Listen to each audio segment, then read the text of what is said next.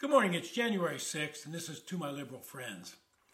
Well, the standoff in the vote to elect a new Speaker of the House continues. There have been 12 votes now, and McCarthy has failed to reach the magic number on every one of them. But he has done is garnered 90% of the House Republicans to vote for him, actually more than 90%.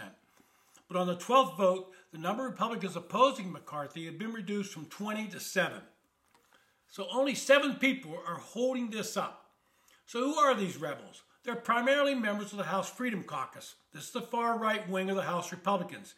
And I suspect some of them are not really Republicans, but rather libertarians.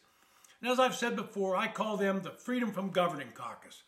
Among this group of seven, there are vocal leaders. Let's take a look at some of those. Andy Biggs, he represents a district in Mesa, Arizona. It's a solid Republican district, so Mr. Biggs does not really worry about getting elected. He should because his antics might attract a more reasonable Republican to challenge him in a primary. And I suspect if that happens, that challenger would be heavily funded. The other thing about Biggs is he's also an election denier, buying into Trump's false claims. Then we have Matt Gaetz. He hails from Florida. This is a sanctimonious fraud who's been accused of engaging in a sexual relationship with an underage girl. That is only one of the scandals surrounding Mr. Gaetz. He's also been under investigation involving an ally of his, Joel Greenberg, who was indicted on sex trafficking. And Gaetz is another election denier. On the floor of the House, he claimed that the mob attacking the Capitol on January 6 was not Trump supporters, but Antifa activists masquerading as Trump supporters. And this guy's in Congress? It's ludicrous. Then we have Bob Good, congressman from Virginia that nobody's ever heard of before, and suddenly he's looking to be interviewed on TV. Now, you have some others like Lauren Boebert, who never met a camera she couldn't get in front of.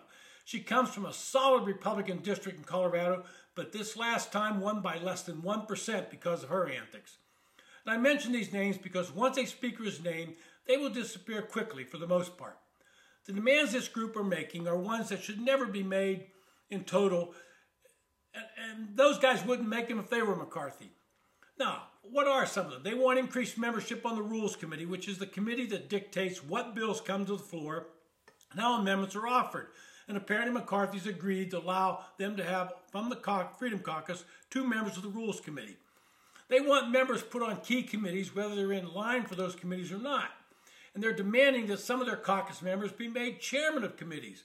Now, I don't think he can give in on that one because there's a procedure become. Now, the one demand they've made that I fully agree with is standalone votes on all appropriations bills. This is something that should have always been done, but Congress has not been able to do this, and so we see lame duck omnibus bills being cobbled together like the $1.7 trillion one last month. That bill was over 4,000 pages long, and nobody can read an entire bill, and mind you, it's in bill language, and understand what's in it. And so we're going to have another vote, and I think McCarthy's going to finally get over because there were a couple of Republicans that support him that were absent today, like Congressman Buck, who had a medical procedure done. Now, the second subject I want to talk today is Joe Biden. It's become more obvious that he fully intends to become the first octogenarian president of the United States, and he could well die in office of old age. Biden will be 82 when he runs, and he should fill, should he fill the entire four years, he would be 86. Given his lack of mental acuity right now, who knows how bad it will be in six years? I say this because suddenly he is acknowledging that we have a problem on the southern border. He has even announced that he will visit the border this Sunday. It'll be the first time he has been to the border despite millions of people illegally crossing it during his presidency. In a speech from the White House, with Vice President Harris standing stoically behind him, he said that we need to make some changes, and he's prepared to make them. Biden said that the administration will now accept 30,000 immigrants per month from Nicaragua, Cuba, Haiti, and Venezuela under some form of humanitarian parole program. Well, let's see how that fleshes out. He said that anyone not coming under that program would be expelled under Title 42. Now, I didn't mention that his administration is trying to end Title 42 in the courts.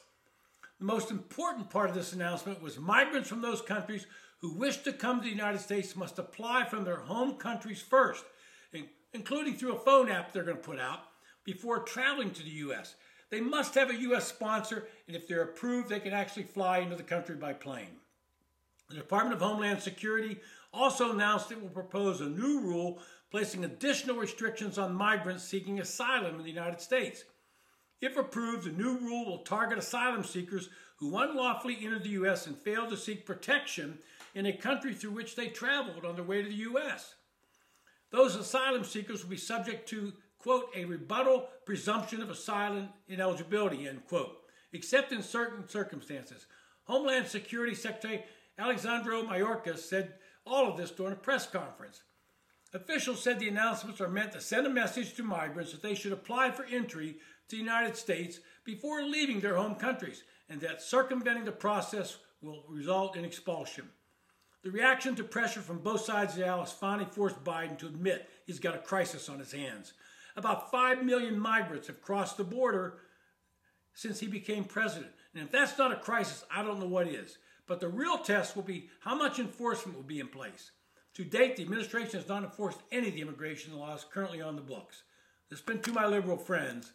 Thanks for listening.